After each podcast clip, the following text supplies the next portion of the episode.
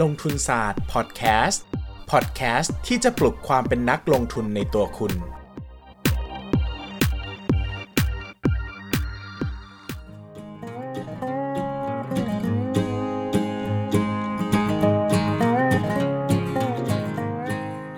สวัสดีครับ ยินดีต้อนรับเข้าสู่รายการลงทุนศาสตร์พอดแคสต์รายการที่จะชวนทุกคนมาพัฒนาความรู้ด้านการเงินและการลงทุนไปด้วยกัน วันนี้นะครับเราจะชวนทุกคนมาคุยกันเรื่อง ประวัติศาสตร์ของเศรษฐกิจไทยตั้งแต่อดีตจนปัจจุบัน หลายคนนะครับก็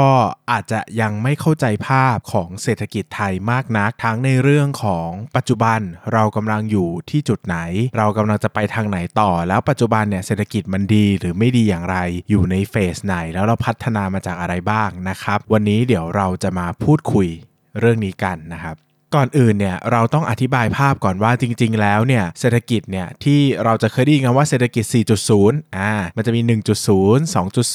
3.0 4.0 ใช่ไหมครับ ความจริงแล้วมันก็มีที่มาที่ไปในตัวเองเหมือนกันนะนะครับ เริ่มต้นจากอดีตเนี่ยเศรษฐกิจ 1.0 นะครับ คิดสภาพว่าเราเป็นประเทศที่เพิ่งเปิดประเทศนะครับ หรือว่าเป็นประเทศที่ยังดั้งเดิมมากๆนะครับ ไม่ได้มีเทคโนโลยีอะไรนะครับ อะไรนะครับ หรือว่าเราจะหารายได้ให้กับประเทศอย่างไรนะครับ ส่งออกสินค้าประเภทไหนคำตอบก็คือน่าจะต้องเป็นพวกทรัพยากรธรรมชาติปศุสัตว์หรือว่าเกษตรกรรมนะครับย้อนกลับไปเมื่อประมาณปี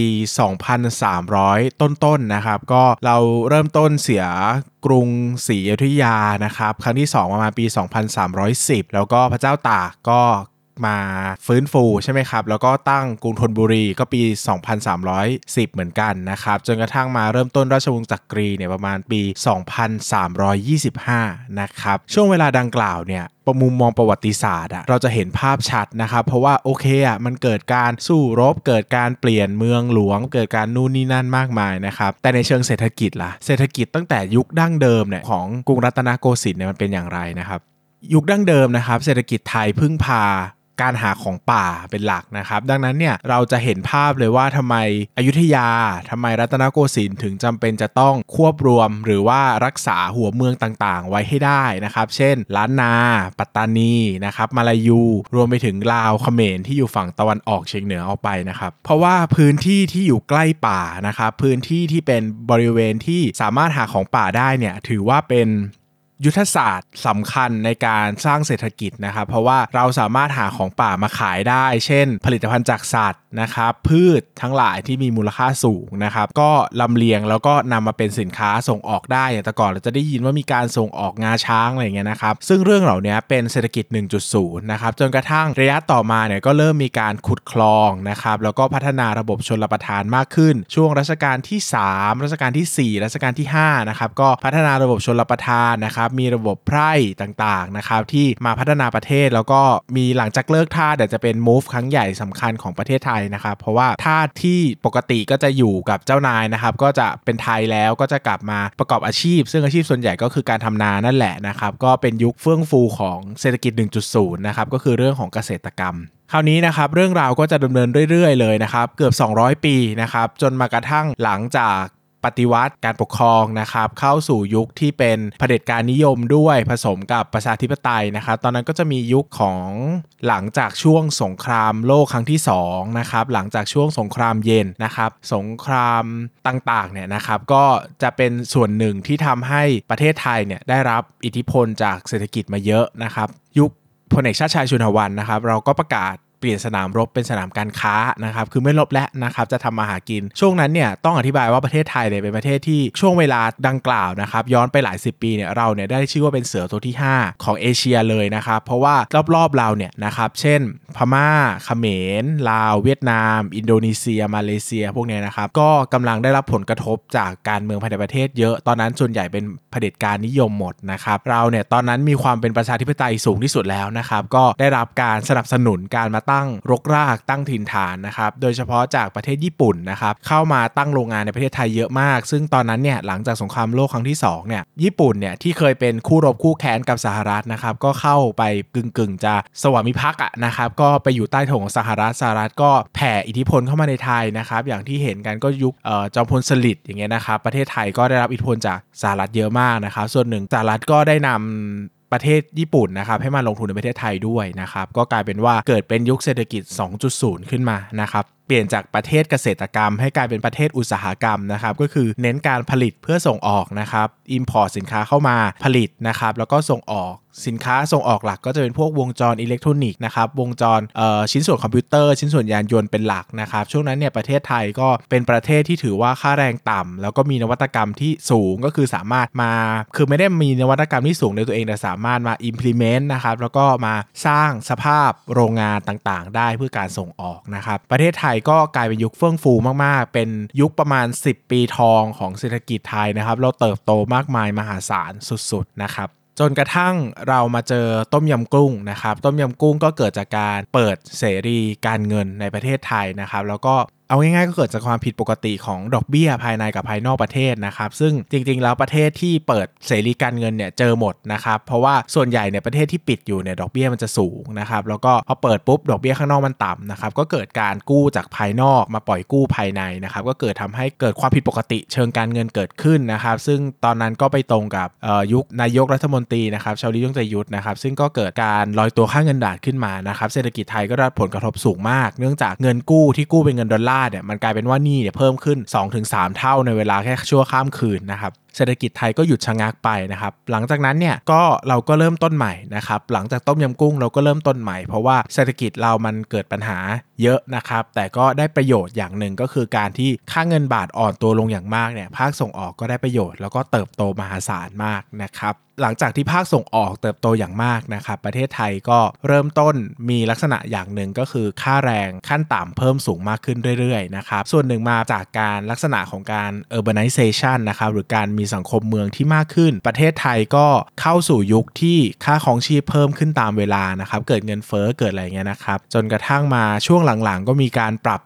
ค่าแรงขั้นต่ำเพิ่มขึ้นอย่างรวดเร็วในหลายครั้งนะครับ ตรงจุดนี้ก็กลายเป็นผลกระทบสำคัญ เพราะว่า ต่างประเทศเนี่ยที่เขาเปิดประเทศที่หลังเราเนี่ยเขายังเป็นอยู่ในยุค 1.0 2.0 อยู่ ดังนั้นค่าแรงเขาถูกมากอย่างเวียดนามเนี่ยน่าจะถูกกว่าเราประมาณสักครึ่งหนึ่งได้นะครับในขณะที่การพับการพัฒนาการลงทุนมันไม่ได้แตกต่างกันนะครับดังนั้นเนี่ยประเทศไทยก็เลยหยุดชะงักไปกับการส่งออกหมายถึง เราไม่ได้เติบโตมากมายจากการส่งออกอีกแล้ว หรือว่าเราไม่ได้มีที่ยืนในสังคมโลกในเชิงของการส่งออกมานานแล้วนะครับ อย่างข้าวเนี่ยก็ไม่ได้ส่งออกเยอะมาตั้งนานแล้ว เนื่องจากผลผลิตต่อไร่เราค่อนข้างต่ำนะครับ สุดท้ายประเทศไทยก็กำลังเข้าสู่ยุค 3.0 นะครับ ก็คือยุคที่เน้นการบริโภคภายในประเทศเป็นหลักนะครับ คือยุคนี้เนี่ยหลังจากที่ค่าแรงเราเพิ่มมากขึ้นแล้วนะครับ ธุรกิจต่างๆ ก็มาเน้นภาคบริการมากขึ้น เช่น ภาคธนาคาร อสังหาริมทรัพย์ ค้าปลีก อาหาร ท่องเที่ยวนะครับ เพราะว่าเรายังคาดหวังที่เศรษฐกิจจะโตจากการใช้จ่ายกันเองนะครับ ซึ่งมันเป็นลักษณะของประเทศที่พัฒนาแล้ว เป็นหลักก็คือประเทศที่พัฒนาแล้วค่าของชีพจะสูงมากนะครับดังนั้นเนี่ยการภาคส่งออกเขาจะไม่ค่อยโดดเด่นนะครับเขาก็จะมาเน้นการบริโภคภายในประเทศแทนนะครับแต่ต่างกันตรงที่ไทยยังไม่ได้เป็นประเทศที่พัฒนาแล้วนะครับก็ยังแบบเป็นประเทศที่กำลังพัฒนานะครับปัจจุบันประเทศไทยก็ยังอยู่ติดอยู่ยุค 3.0 นะครับเพราะว่าเราพึ่งพาการบริโภคภายในประเทศเป็นหลักนะครับแล้วก็ถ้าเป็นคำศัพท์เท่ๆเนี่ยเขาก็จะเรียกว่านะครับกับดักชนชั้นกลางนะครับ เนื่องจากคนเนี่ยขึ้นมาแล้วนะครับจากชนชั้น ที่มีเงินไม่เยอะนะครับขึ้นมาเป็นชนชั้นกลาง คือ มีค่าแรงมากขึ้นนะครับมีคุณภาพชีวิตที่ดีขึ้น แต่ไปต่อไม่ได้นะครับถ้ามาถึงไปต่อไม่ได้ต้องอธิบายอย่างนี้นะครับเพราะว่า 4.0 นะครับที่เราชอบพูดกันว่า Thailand 4.0 เนี่ยคืออะไรนะครับ Thailand 4.0 เนี่ยคือหลังจากที่เราเนี่ยใช้การบริโภคภายในประเทศจนอิ่มตัวแล้วนะครับหมายถึงว่าสร้างเศรษฐกิจจากบริโภคภายในประเทศจนอิ่มตัวแล้วเนี่ยถ้าเราอยากจะโตต่อเนี่ยเราโตหวังในประเทศไม่ได้แล้ว เพราะว่ามันอิ่มตัวแล้วไงครับเราก็กินอยู่เท่านี้มันจะเฟ้อเงินเฟ้อมากเดี๋ยวก็เป็นพิษต่อเศรษฐกิจใช่ไหมครับดังนั้นเนี่ยบริษัทจดทะเบียนต่างๆเนี่ยจะไม่สามารถโตได้อย่างรวดเร็วเหมือนแต่ก่อนนะครับ เราต้องเน้นภาคการส่งออกเป็นหลักนะครับ ซึ่งคำถามคือถ้าค่าแรงเราแพงเราจะส่งออกอะไรล่ะนะครับ ดังนั้นเนี่ย 4.0 จึงพูดถึงเรื่องการส่งออกนวัตกรรมนะครับ ประเทศหลายประเทศเป็นประเทศที่พัฒนาแล้ว ค่าแรงสูงนะครับ แต่ยังสามารถส่งออกผลิตภัณฑ์ให้กับสังคมโลกได้นะครับ ถ้าเป็นฮาร์ดแวร์เงี้ยนะครับ ก็เช่นแบบยกตัวอย่างเช่นญี่ปุ่นอย่างเงี้ย ก็จะมีรถนะครับ รถต่างๆนะ แล้วก็มีบริษัท เครื่องใช้ไฟฟ้าต่างๆ อย่างเกาหลีก็มีซัมซุงเนาะนะครับหรือถ้าเอาเห็นภาพชัดกว่านั้นอย่างอเมริกาเงี้ยนะครับเป็นประเทศที่ มีค่ารายได้ต่อหัวประชากรสูงมากนะครับ แต่ยังส่งออกสินค้ามาให้สังคมโลกได้เยอะมาก ยกตัวอย่างเช่น Facebook Google นะครับ ที่โอ้โห แพร่หลายไปทั่วโลกนะครับ Airbus Coca-Cola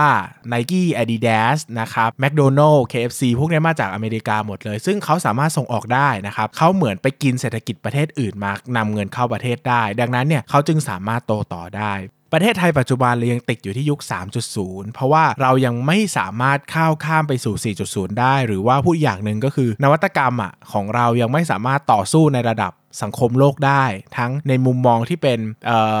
hard product อย่างเช่นอาหารนะครับ branding ร้านอาหารโรงแรม หรือว่าจะเป็น soft product พวกซอฟต์แวร์ต่างๆเนี่ยเราก็ยังแข่งขันไม่ได้ในระดับโลกนะครับบริษัทใหญ่ๆในประเทศไทยก็จะเก่งเฉพาะในการแข่งขันในประเทศหลักๆ หรือว่าใกล้เคียงเช่นปตท CPO อย่างเงี้ยนะครับ BDMs นะครับซึ่งความหวังหนึ่งเดียวของเราที่ยังหวังได้อยู่ก็คือเรื่องของ การส่งออกภาคท่องเที่ยวนะครับเพราะว่าภาคท่องเที่ยวก็ถือว่าเป็นภาคธุรกิจหนึ่งที่ใหญ่มากๆของเศรษฐกิจไทย แล้วก็การที่มีคนไปท่องเที่ยวเยอะเนี่ยก็เปรียบเสมือนการส่งออกทัวริซึมให้กับสังคมโลก ซึ่งแน่นอนว่าตัวนี้ก็เป็นตัว drive เศรษฐกิจที่ดีมากนะครับแต่อีกสิ่งหนึ่งที่เราต้องเข้าใจก็คือปัจจุบันเนี่ยจุดเด่นของการท่องเที่ยวไทยส่วนหนึ่งมาจากค่าของชีพที่ต่ำด้วยนะครับเพราะว่าเที่ยวไทยมันค่อนข้างถูกมากนะครับหมายถึงว่าสมมติเราไปอเมริกาอย่างเงี้ยนะครับกินข้าวอิ่มๆมื้อหนึ่งนะแบบ full course นะครับเข้าร้านอาหารเนี้ยบางทีแบบโดนเป็นร้อยเหรียญนะครับคือมันแพงมากนะครับแต่ในขณะที่มาเป็นไทยเนี่ยกินแบบกินอยู่อย่างราชานะครับก็อาจจะ 30 เหรียญก็จุกแล้วนะครับดังนั้นเนี่ยเรื่องของค่าครองชีพมันมีผลเยอะนะครับคนจำนวนมากก็เลือกมาเที่ยวไทย เพราะว่าค่าครองชีพไม่แพงมากนะครับดังนั้นเนี่ยในอนาคตถ้าประเทศไทยเราเป็น 4.0 จริงๆนะครับภาคท่องเที่ยวจะต้อง drop ลงตามธรรมชาติ เพราะว่าค่าครองชีพในการมามันแพงแล้วนะครับถึงแม้ว่าอาจจะไม่ได้ drop เป็นถึงขั้นย่ำแย่ แต่จะต้อง drop ลงกว่านี้นะครับดังนั้นเนี่ยฟันเฟืองในการหมุนเศรษฐกิจเนี่ยเราจะหวังพึ่งท่องเที่ยวอย่างเดียวก็ไม่ได้นะครับ ก็ต้องหวังพึ่งภาคนวัตกรรม การส่งออกนวัตกรรมสู่สังคมโลกจริง ๆ ด้วย ซึ่งก็ยังเป็น topic หลักหรือเป็นปัญหาหลักที่เรายังพูดคุยกันอยู่ในปัจจุบันว่า แล้วเราจะเปลี่ยน ประเทศไทยให้เป็น 4.0 ได้อย่างไรนะครับ ซึ่งเรื่องราวทั้งหมดนะครับก็จะเล่าภาพตั้งแต่ว่าเฮ้ยตั้งแต่ยุครัตนโกสินทร์ตอนต้นที่เรายังเก็บของป่าขายนะครับมาจนถึงช่วงเลิกทาสที่เราหันมาทำนากันมากขึ้นนะครับเป็นชุก1.0 หลังจากนั้นก็มีการเปิดประเทศนำมีเงินทุนไหลเข้ามานะครับเป็นช่วงที่หลังจากปฏิวัติการปกครองแล้วนะครับมีความเป็นประชาธิปไตยมากขึ้น เราก็ได้เป็น 2.0 นะครับจนหลังช่วงต้มยำกุ้งเป็นต้นมานะครับจนกระทั่งที่ค่าแรงขั้นต่ำเราค่อนข้างแพงแล้วนะครับแล้วเราก็หันมาพึ่งพาเศรษฐกิจภายในประเทศเป็นหลักก็ยังเป็น 3.0 อยู่ก็ยังรอนะครับเราก็ยังหวังว่าวันหนึ่งประเทศไทยจะได้เป็น 4.0 ไปด้วยกันสำหรับการเข้าใจภาพรวมของประวัติศาสตร์เศรษฐกิจไทยภายในเวลา 15 นาทีวันนี้ก็น่าจะให้ภาพที่ค่อนข้างดีมาก แล้วก็จะเป็นสรุปสั้นๆเนอะไม่ได้ลงรายละเอียดมากในแต่ละประเด็น เพราะว่าอยากจะให้เข้าใจง่าย ๆ กันมากกว่าสำหรับวันนี้นะครับ ก็ขอบคุณทุกคนมากที่รับฟัง แล้วก็โอกาสหน้าเจอกันใหม่ครับ สวัสดีครับ